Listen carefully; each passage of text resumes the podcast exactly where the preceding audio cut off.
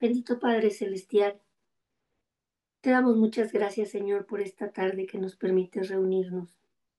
Te pedimos, Padre, que pues tú conquistes nuestros corazones a través de cada principio y de cada enseñanza, Señor, que tienes para cada uno de nosotros en este estudio. Guía a Miguel, dale sabiduría, Señor, y permite que tu Santo Espíritu se mueva con libertad en este tiempo.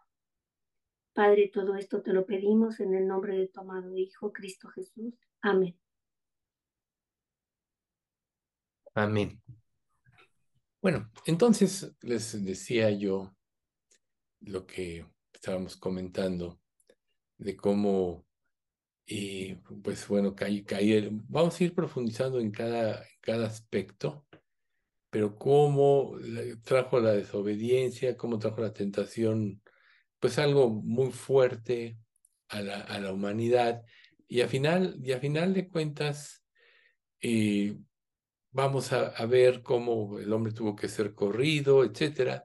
Lo que vamos a ver hoy es precisamente eh, como consecuencia de la desobediencia, como consecuencia de la actuación de la serpiente, que ya habíamos visto la vez pasada que tras de la serpiente estaba la serpiente antigua que es Satanás, Dios le da una sentencia a la, a la, serpiente, podríamos decir, por su intervención malévola usada por el diablo, Dios trajo un juicio divino sobre la serpiente como animal. Y dice de esta manera, y Jehová Dios dijo a la serpiente, por cuanto esto hiciste, maldita serás entre todas las bestias y entre todos los animales del campo. Sobre tu pecho andarás y polvo lo comerás todos los días de tu vida. Nosotros ya habíamos visto, o sea, hay de hecho antecedentes de personas que han estudiado las serpientes que en su estructura tuvieron alguna vez pies y caminaban, ¿no? Este, eso se dedicaron a hacer unos científicos, lo vi hace muchos años eso. Pero aquí vemos nosotros la evidencia de eso, ¿no? Todas las serpientes se arrastran todos los días de su vida sobre la tierra y son malditas. ¿Y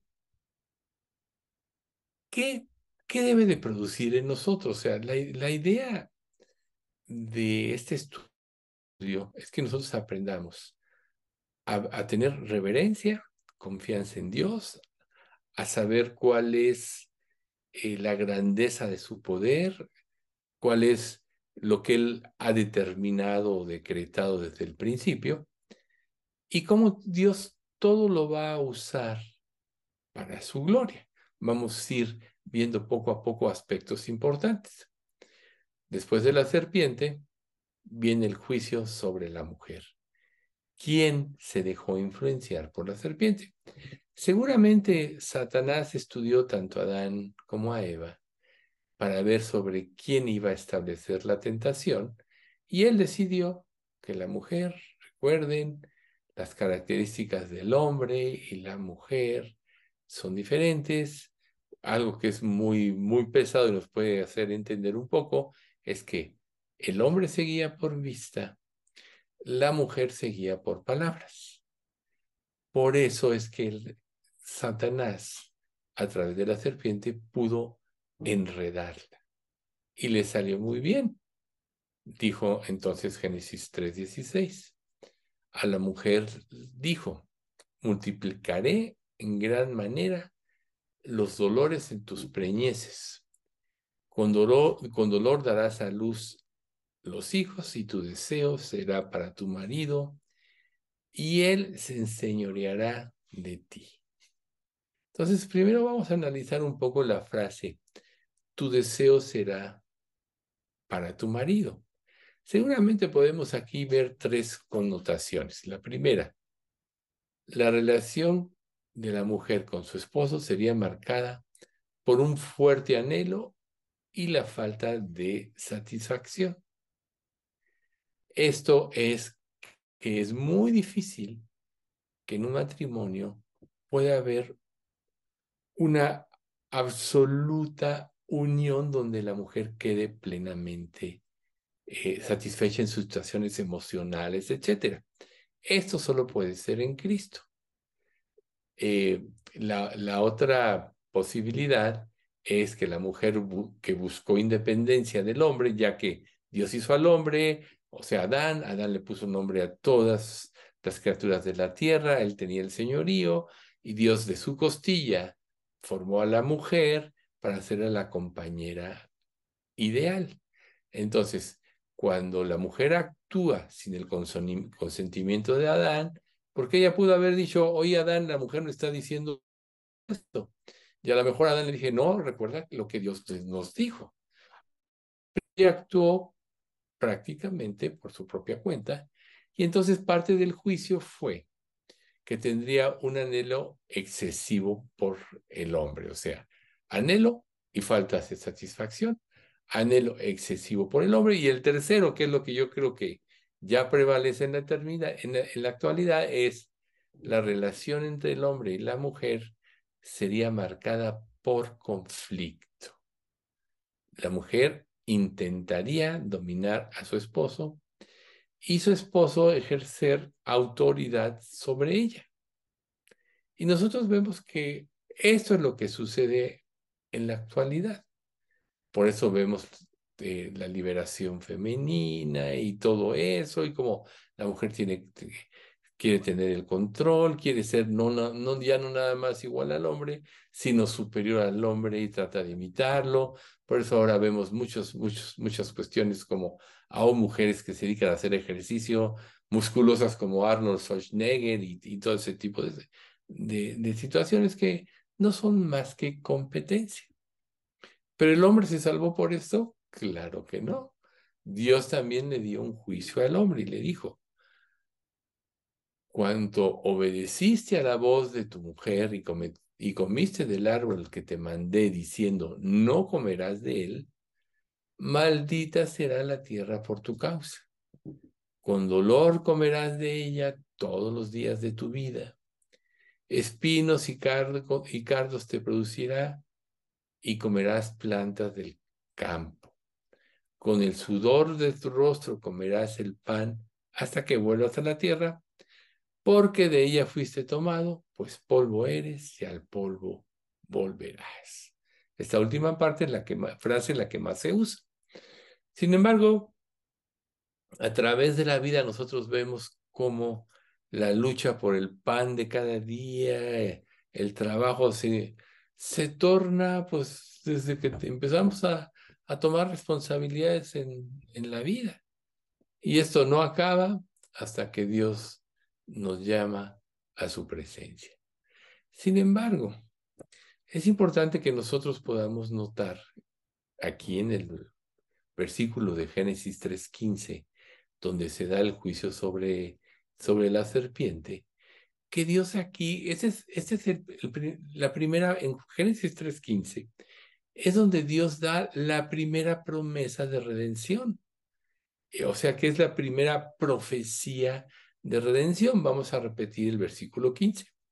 Y pondré enemistad entre ti y la mujer, y entre tu simiente y la simiente suya, esta te herirá en la cabeza y tú le herirás en el calcañar. Aquí a eso se le llama en latín el protoevangelium, o sea que primero el evangelio. Aquí se manifestó. Porque ¿quién es la simiente de la mujer? Jesucristo, quien, nació de María. Recuerden, recordemos que en la cruz Satanás hirió el calcañar de Jesús, pero no mortalmente. ¿Por qué? Porque como Jesús no había pecado, aunque murió físicamente, la muerte no lo pudo retener porque no había pecado y por eso fue que resucitó. Y su resurrección fue el resultado de la victoria sobre Satanás, la victoria sobre el pecado y la victoria sobre la muerte. Ya, por lo tanto, en la cruz Jesús sí hirió a Satanás en la cabeza y fue herido mortalmente. Por eso quitó. Eh, primero Jesús le arrebata a Satanás el dominio espiritual y en su regreso ya tendrá Jesús, tomará posesión física de la tierra y Satanás será encarcelado mil años y ya Jesús consumará totalmente la victoria, pero Satanás, debemos de saberlo y tenerlo presente como creyentes, ya fue totalmente derrotado. Por eso la escritura dice en Romanos, antes en todas estas cosas somos más que vencedores por medio de aquel que nos amó. O sea, Romanos 8:37. ¿Por qué es tan importante que cuando nosotros nos convertimos a Cristo, tengamos la seguridad, la certeza absoluta de que ya hemos vencido? Porque si nosotros tenemos esa certeza, ya no vamos a ser víctima de los ardides del diablo. Cuando una persona se convierte en, en eh, en, hijo de Dios, o sea, acepta a Cristo y se, y se convierte en hijo de Dios, prácticamente derrotó a Satanás. Pero Satanás todavía puede influenciarlo. Por tanto, la seguridad de la salvación del creyente es algo muy importante. Por eso este pasaje de que somos más que vencedores por, es por medio de aquel que nos amó, o este otro de Juan 10, mis ovejas oyen mi voz y yo las conozco y me siguen. Y yo les doy vida eterna y no perecerán jamás, ni nadie las arrebatará de mi mano. Mi Padre que me las dio es mayor que todos y nadie las puede arrebatar de la mano de mi Padre. Por tanto, si Dios nos llamó y venimos a Cristo, tenemos una seguridad absoluta de que estamos con Dios. Y esa seguridad es algo muy importante para escapar de los ataques del diablo, para escapar de las tentaciones. Si Adán y Eva hubieran tenido una seguridad absoluta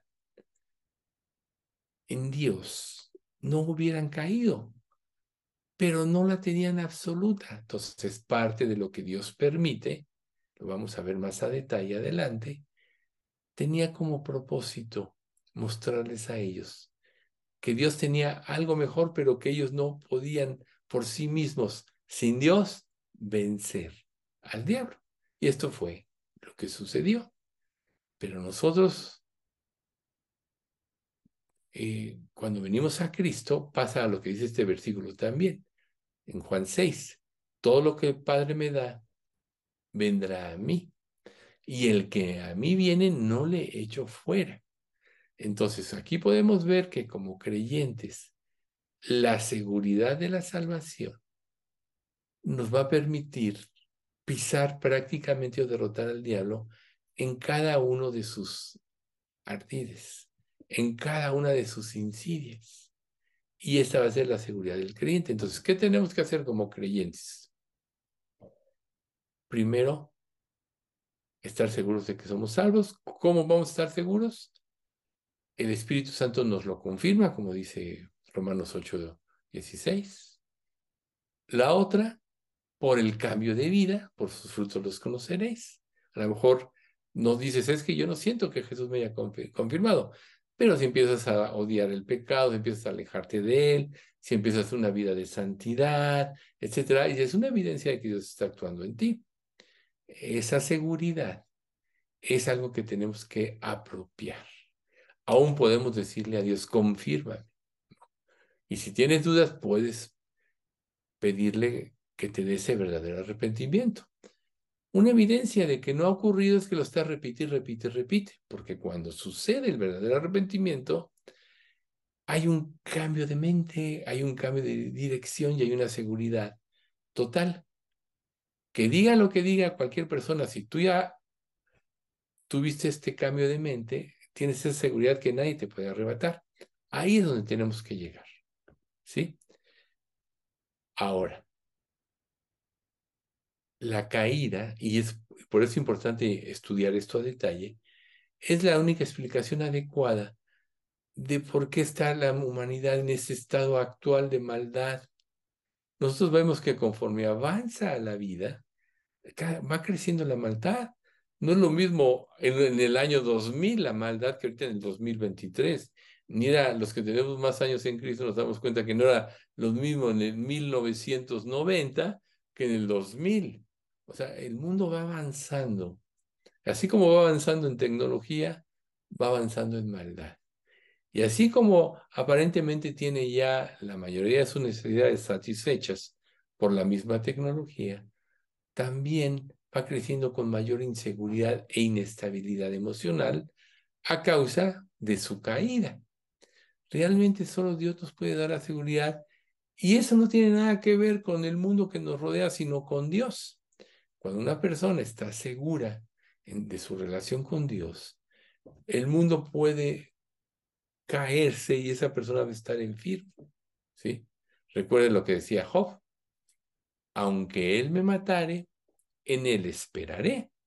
Esa era la seguridad de Job. Y aunque Job tenía algunos puntos equivocados y que a través de la prueba que Dios permitió en su vida, Dios le mostró cuál era, que a final de cuentas Dios lo llevó a una vida más alta, una relación más íntima con Él, cosa que pasa con cada uno de nosotros en el trayecto de nuestra vida. Él estaba tan seguro que dijera, aunque Él me matare, en Él esperaré, esperaré, y así debe ser y esto le va a dar un sentido diferente a las pruebas que vivamos en nuestras vidas. Porque en el trasfondo oscuro de la caída del hombre, siempre va a aparecer la gloriosa misericordia y gracia de Dios. Siempre van a resplandecer. ¿Sí? Entonces es muy importante, como dice Hebreos 12.2, tener los ojos puestos en Jesús todo el tiempo de nuestra vida. Porque así, al tener esa confianza, la gracia va a operar con mayor eficacia y nos va a llevar a la seguridad, a la confianza, al reposo y sobre todo a la obediencia. ¿Por qué todavía podemos ser tan desobedientes a Dios? Porque todavía no tenemos la seguridad de su amor. Por eso estamos estudiando esta situación de Adán y Eva.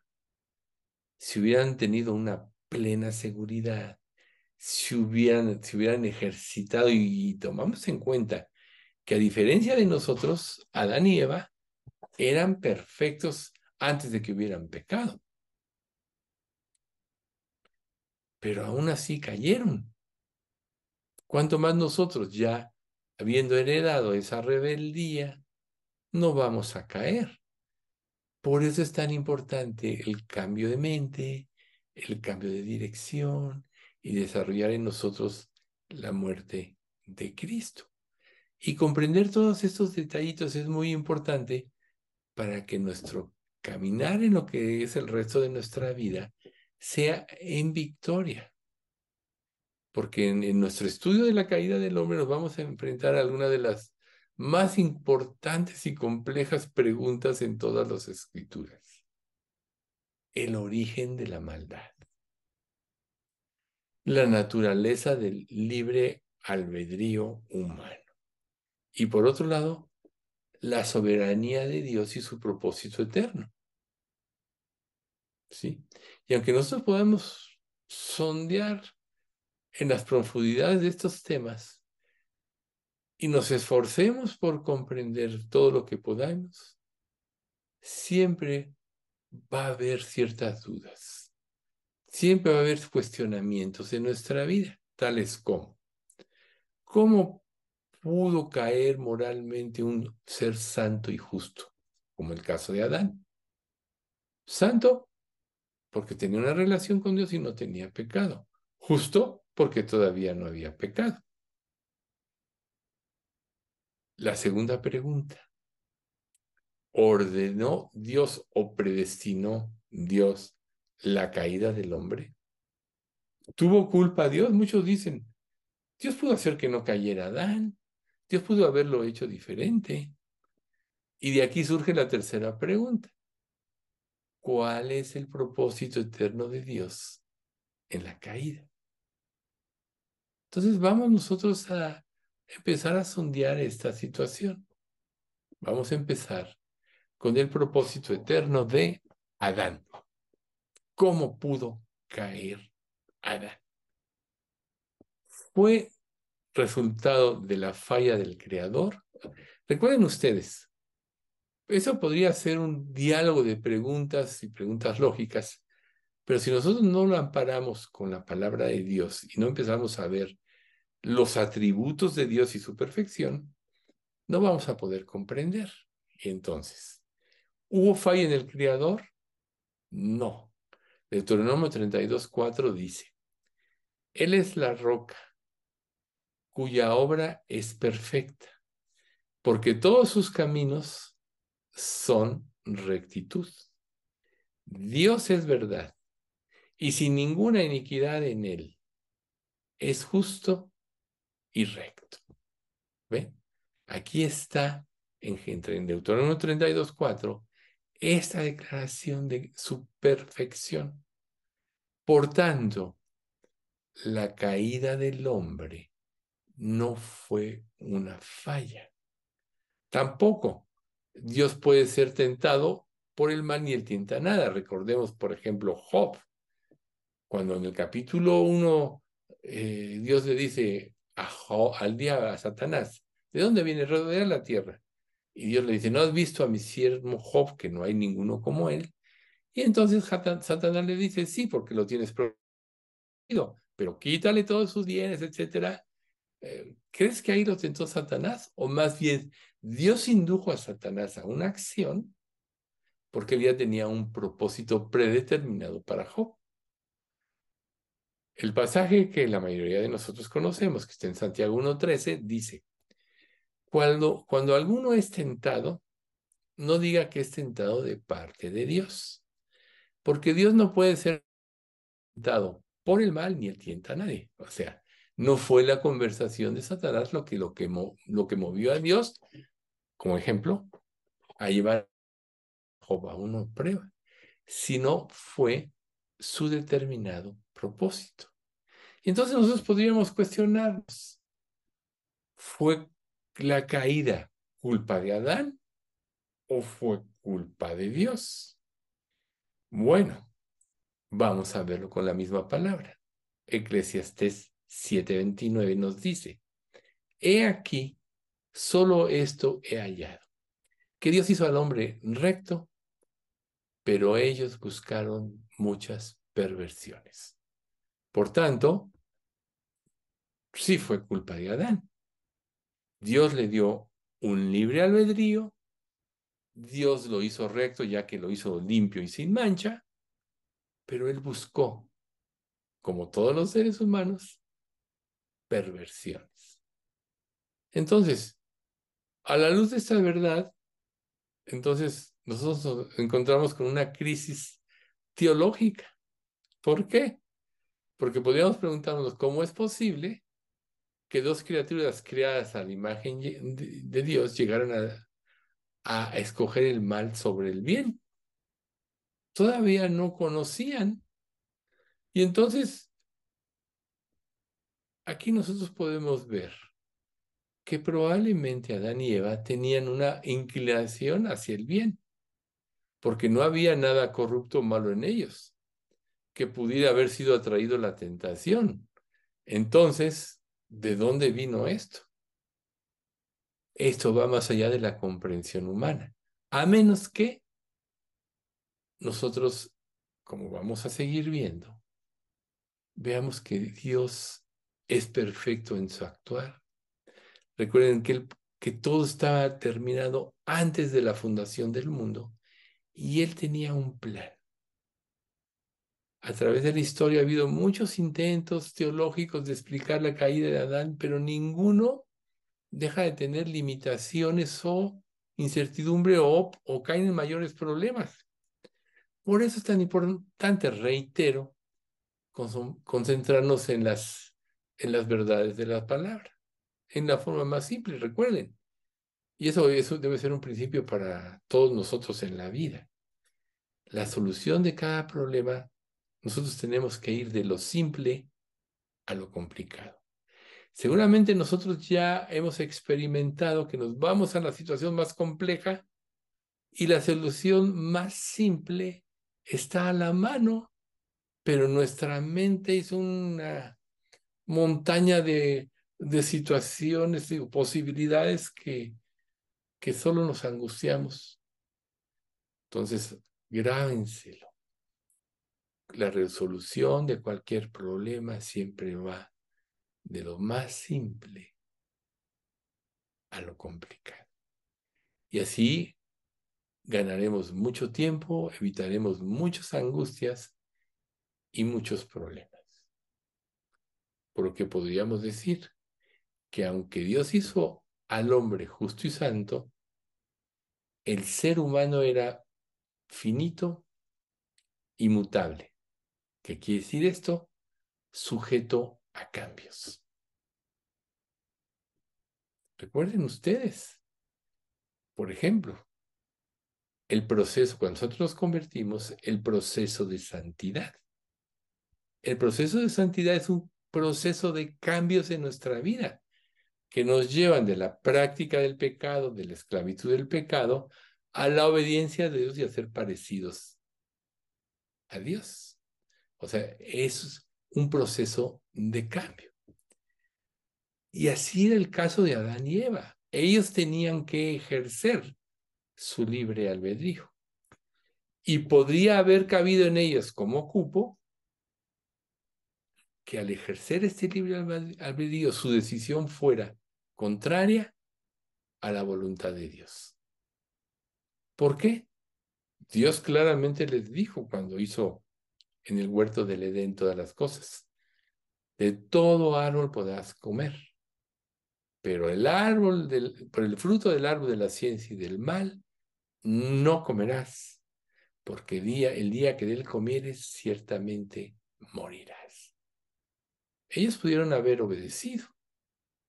Ahora, ¿Dios sabía esto? O la pregunta, ¿ordenó Dios la caída? Recuerden ustedes que la palabra ordenar significa así, algo de simple como arreglar o poner un nombre, o poner en, perdón, poner en orden o arreglar. ¿Sí? Podríamos decir que entonces, más bien la palabra sería decretar, determinar o predeterminar, o predestinar. Predestinó Dios así, que el hombre cayera, determinó la mano de Dios la caída, de que la caída suceder, iba a suceder. ¿Cuál sería la respuesta en sus mentes? Sí. Sí lo predeterminó Dios. Porque nosotros tenemos que entender lo que esto significa y lo que puede no significar. Porque al pensar que Dios ordenó la caída, no quiere decir que Dios forzó a Satanás a que tentara a nuestros primeros padres o que Dios manipuló a, Adán y a Eva para que desobedecieran, desobedecieran el mandamiento. No. Lo que ellos hicieron lo hicieron voluntariamente. Recordemos, Dios es santo, justo y bueno. No es el autor del pecado. Él no peca, no puede ser tentado por el pecado y no tienta a nadie. ¿Para qué peque? Al decir que Dios ordenó la caída, quiere decir que Él sabía que iba a suceder sin duda. Ahora, ¿cómo Dios podría haber manifestado su gracia, que era mayor que una mera relación con Adán y Eva, si no el ser humano hubiera caído. Por tanto, sí fue la voluntad de Dios que Adán y Eva fueran probados. ¿Era la voluntad de Dios que se mantuviera firme? Pues Él le dio todos los elementos, no había pecado en ellos. Era la voluntad de Dios que sin la ayuda divina podría haberlo protegido para que no hubiera caído. O sea, perdón. Era la voluntad de Dios dejarlo, dicho de otra manera, para que quede más claro. Actuar solo o que el hombre entendiera que solo con la ayuda ah, divina podría prosperar. Bueno, este es un principio, podría salvarse. Ese es un principio de lo que es la salvación, si ustedes se dan cuenta.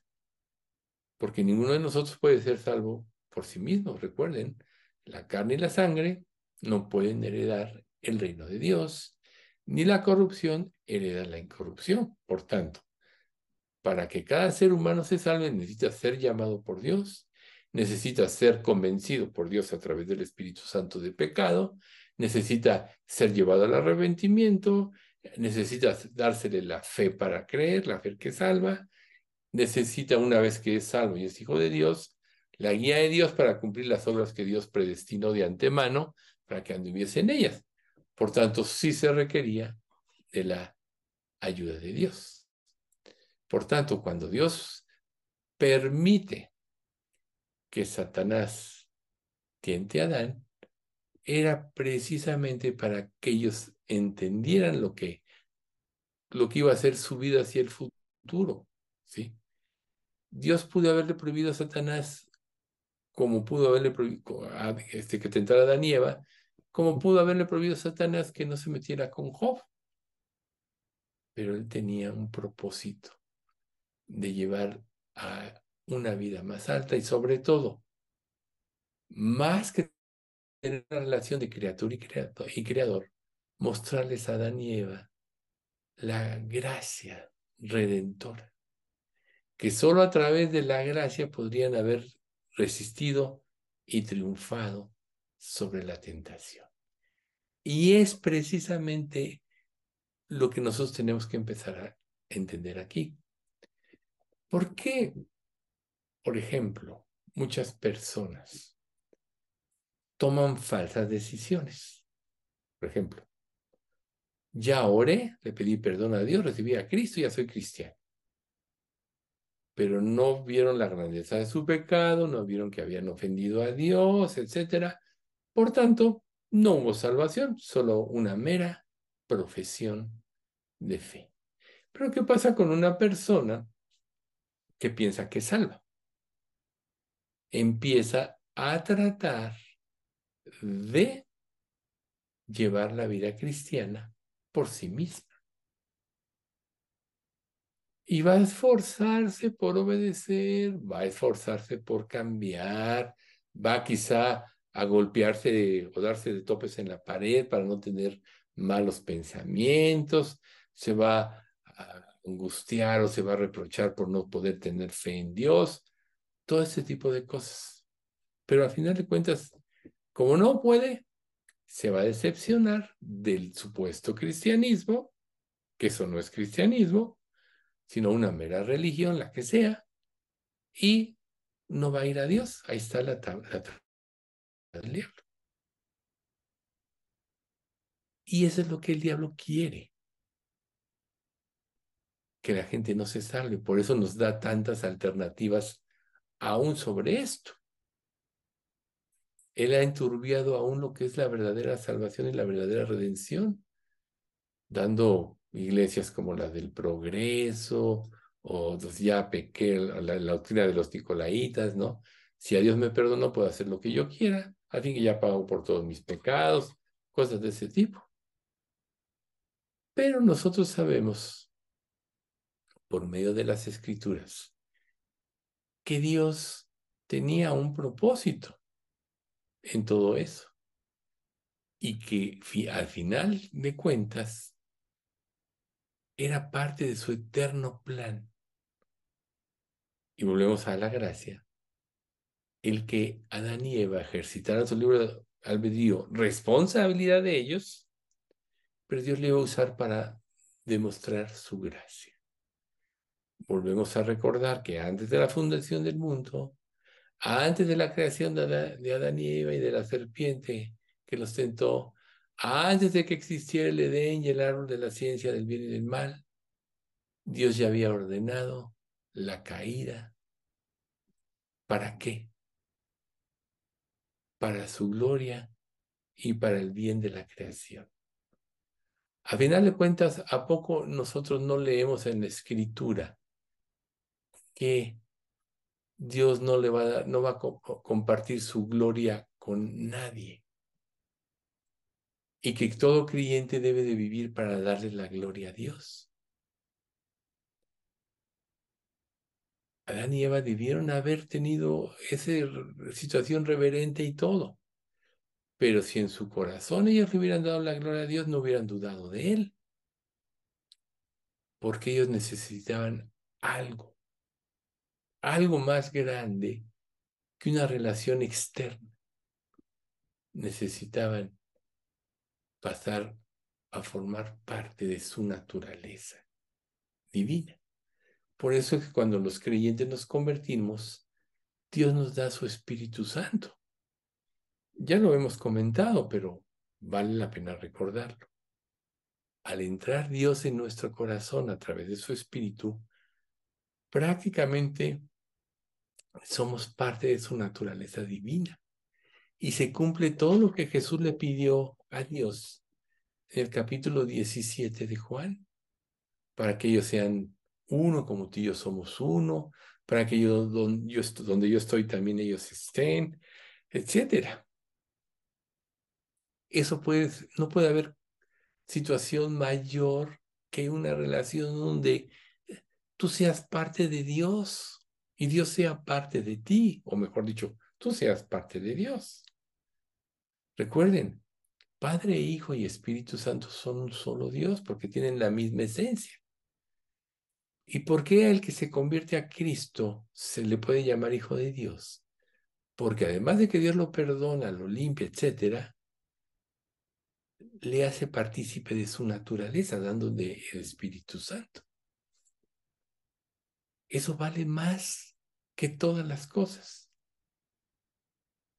Entonces aquí podemos empezar a concluir de una manera más clara que Dios permitió que nuestros padres fueran tentados y luego esperó para responder en función a la decisión que ellos iban a tomar. Él no miró, perdón, él no miró hacia el futuro y vio la caída, él la predeterminó. La caída fue parte del plan eterno de Dios. Para, y él predeterminó que sucediera. ¿Para qué? Precisamente se dieran cuenta de que uno tenía que vivir para darle la gloria a Dios. Entonces podríamos hacernos otro cuestionamiento. Entonces, si Dios lo permitió, ¿es Dios el autor del pecado? Claro que no. Dios no es el autor del pecado y tampoco manipula a los hombres para que pequen contra Él aunque él predestinó que la caída sucediera, también predestinó que sucediera a través de las acciones voluntarias de Satanás, Adán y Eva, esta caída. Y aunque nuestras mentes finitas no puedan comprender plenamente cómo Dios pudo ser absolutamente soberano sobre cada evento de la historia y sobre cada acto del individuo sin destruir la libertad individual, estamos llenos de ejemplos en la palabra de Dios que demuestran esta verdad. Más bien Dios siempre sale al rescate. ¿Sí? Por ejemplo, José, el undécimo hijo de Jacob, fue vendido como esclavo, resultado del pecado voluntario de sus hermanos. Lo envidiaban por sus sueños, porque era el favorito de Jacob, y en cuanto tuvieron la oportunidad dijeron, deshagámonos de él. Por eso José es un tipo de Cristo. Pero cuando se da toda la situación de que allá en la tierra y van a sus hermanos y ya José se manifiesta a ellos, él les declara, entendiendo eso que estamos diciendo ahorita en Génesis 50, 20, vosotros pensasteis, pensasteis mal de mí, mas Dios lo encaminó a bien para hacer lo que vemos hoy, para mantener en vida a mucho pueblo. Ahí está. Nosotros no podemos pensar mal de Dios porque no lo comprendamos.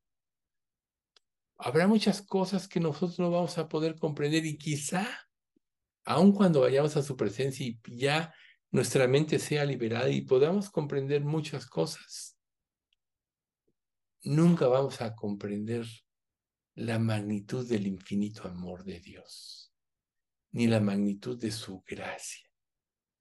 Por eso Dios nos pide vivir por fe, si no, no lo haría de esta manera.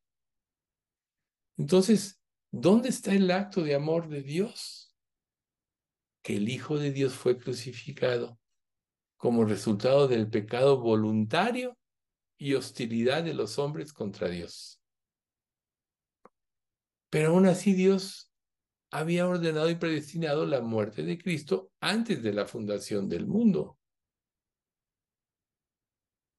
Eso lo declara, se declara en Hechos 4:27.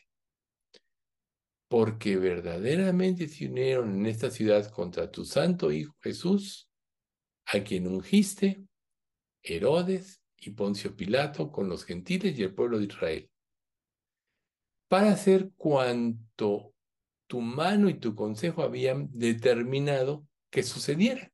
¿Ven? Cómo la misma escritura nos está dando a nosotros las pautas, tu determinado consejo determinó que sucediera. Primera de Pedro 1.20 ya determinado desde antes de la fundación del mundo, pero manifestado en los postreros tiempos por amor de vosotros. Ahí está la clave de uno de los atributos más importantes, aunque todos son, podríamos decir igualmente importantes o más notorios, el atributo del amor. Dios es amor de su amor por nosotros. El amor de Dios nunca dejó de ser. El amor de Dios se manifestó desde que nos hizo a su imagen y semejanza. Ya nosotros vimos cómo es parte del carácter de Dios, la capacidad de decisión, la personalidad, etcétera, que Dios nos hizo, seres espirituales, etcétera. Tenemos ese sello, esa parte. Y Él, desde antes, recuerden, todas las cosas estaban terminadas desde antes de la creación del mundo. Entonces su determinado consejo, su sabiduría infinita ya había planeado todo esto. Entonces, no porque nosotros no comprendamos algunas cosas, nos da el derecho de dudar. La clave para poder ser victoriosos es siempre tener en mente la redención que Dios hizo a través de, Jesús. Nosotros vamos a caminar en victoria en este mundo mientras tengamos los ojos puestos en Jesús, mientras tengamos en mente lo mucho que Él tuvo que sufrir para darnos una oportunidad de vida y que esa oportunidad de vida no nada más era liberarnos o, llegar a perdonarnos, sino hacernos parte de Él. Si no, no nos podríamos llamar hijos de Dios. Entonces recordemos primera, Juan 1.12, ¿no? Mas a todos los que le recibieron, a los que creen en su nombre, les dio potestad de ser hechos hijos de Dios. Somos parte de la familia de Dios cuando nos convertimos.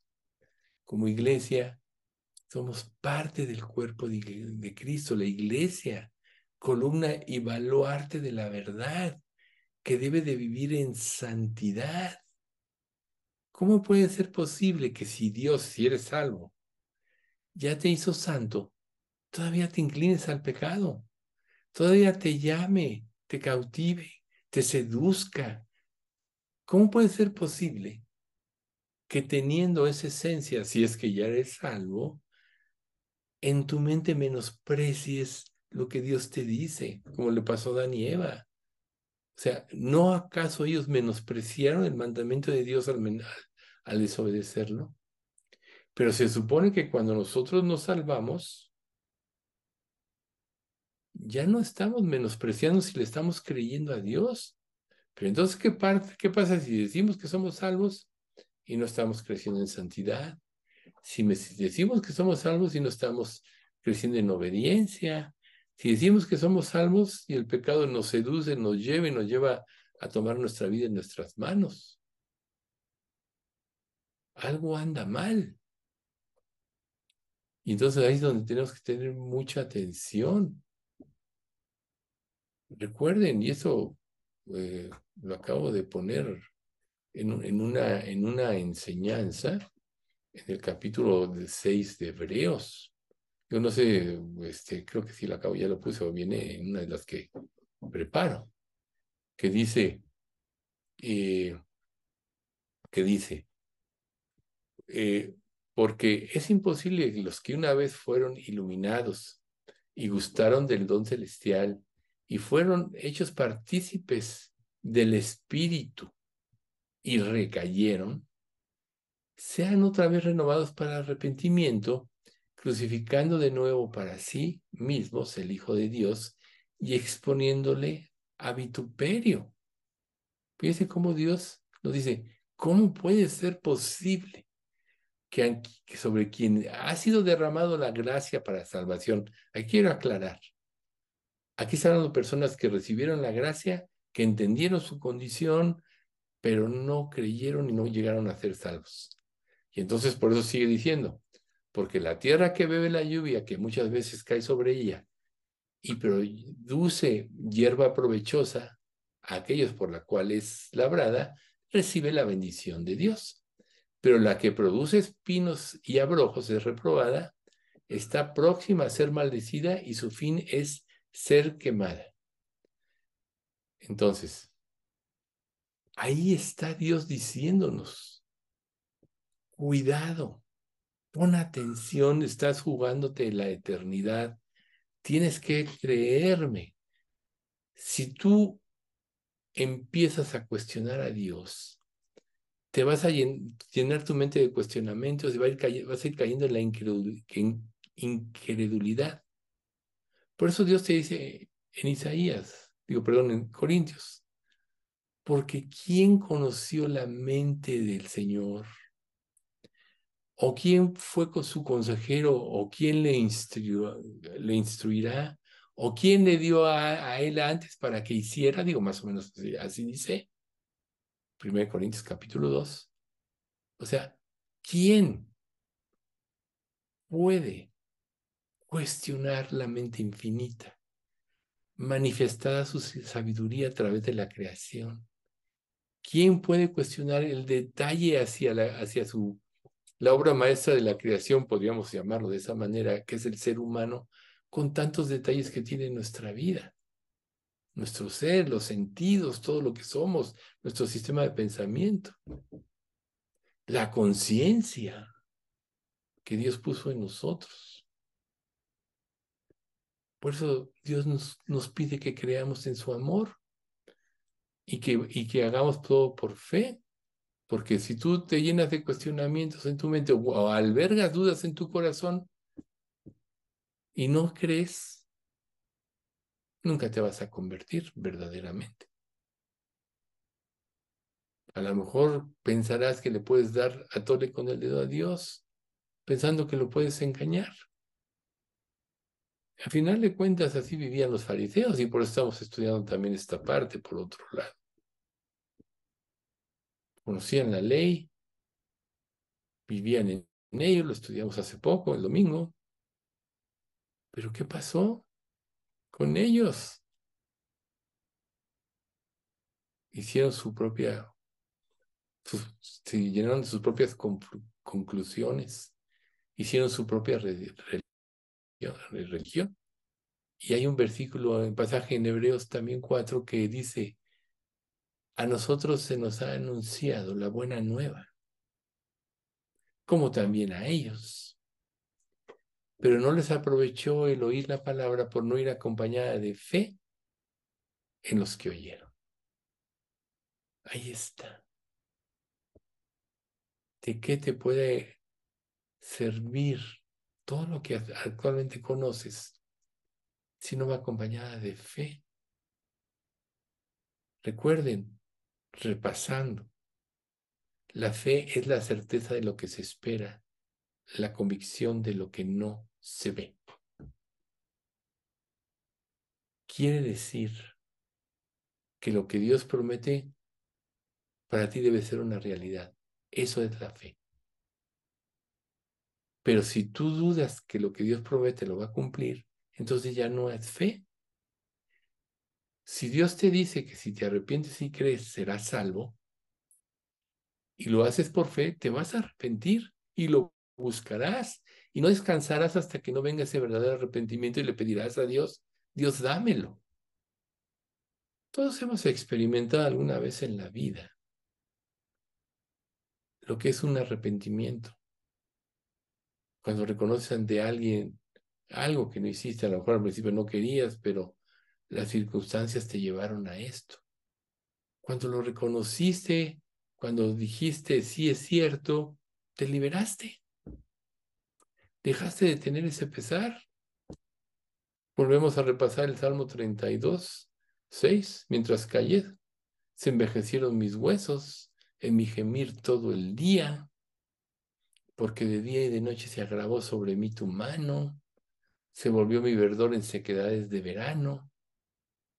Mi pecado te declaré y no encubrí mi iniquidad.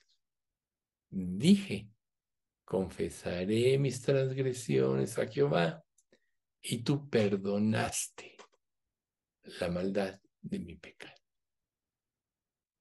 Entonces, ¿has sentido esa verdadera liberación de parte de Dios o no? Si no, quiere decir que todavía no te arrepientes. Y hay que creerle a Dios. Seguiremos disertando sobre esto y, desmenuzando lo más que podamos. Pero siempre vamos a concluir en dos cosas. vamos a vivir para darle la, la, gloria a Dios, porque quiero decirles una cosa. Aún cuando las personas que van a ser condenadas en el infierno el día del juicio, van a reconocer o van a tener que reconocer que Dios tenía razón. Pero ahí ya no hay remedio, porque rechazaron la redención. Si no, no diría la escritura, ante mí se doblará toda rodilla y toda lengua confesará a Dios. No diría la escritura eso.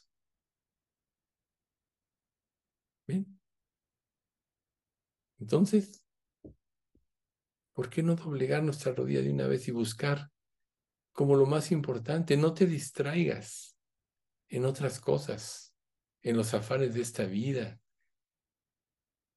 Encuentra tu gozo en Cristo y Dios te dará la capacidad de disfrutar aún de lo que no tienes. Desarrollará tu sensibilidad a tal grado que estarás inmensamente lleno y pleno con lo que Dios te da. la falta, cuando tenemos necesidades de cosas o de anhelos, solo evidenciamos la falta de Dios. Ponte a pensar. ¿Acaso vas a tener más que lo que Dios ha destinado que debas tener? Entonces, ¿por qué te afanas? ¿Por qué no más bien creer la promesa de busca primero el reino de Dios y su justicia y todas estas cosas os vendrán por añadidura? ¿Por qué no creerle?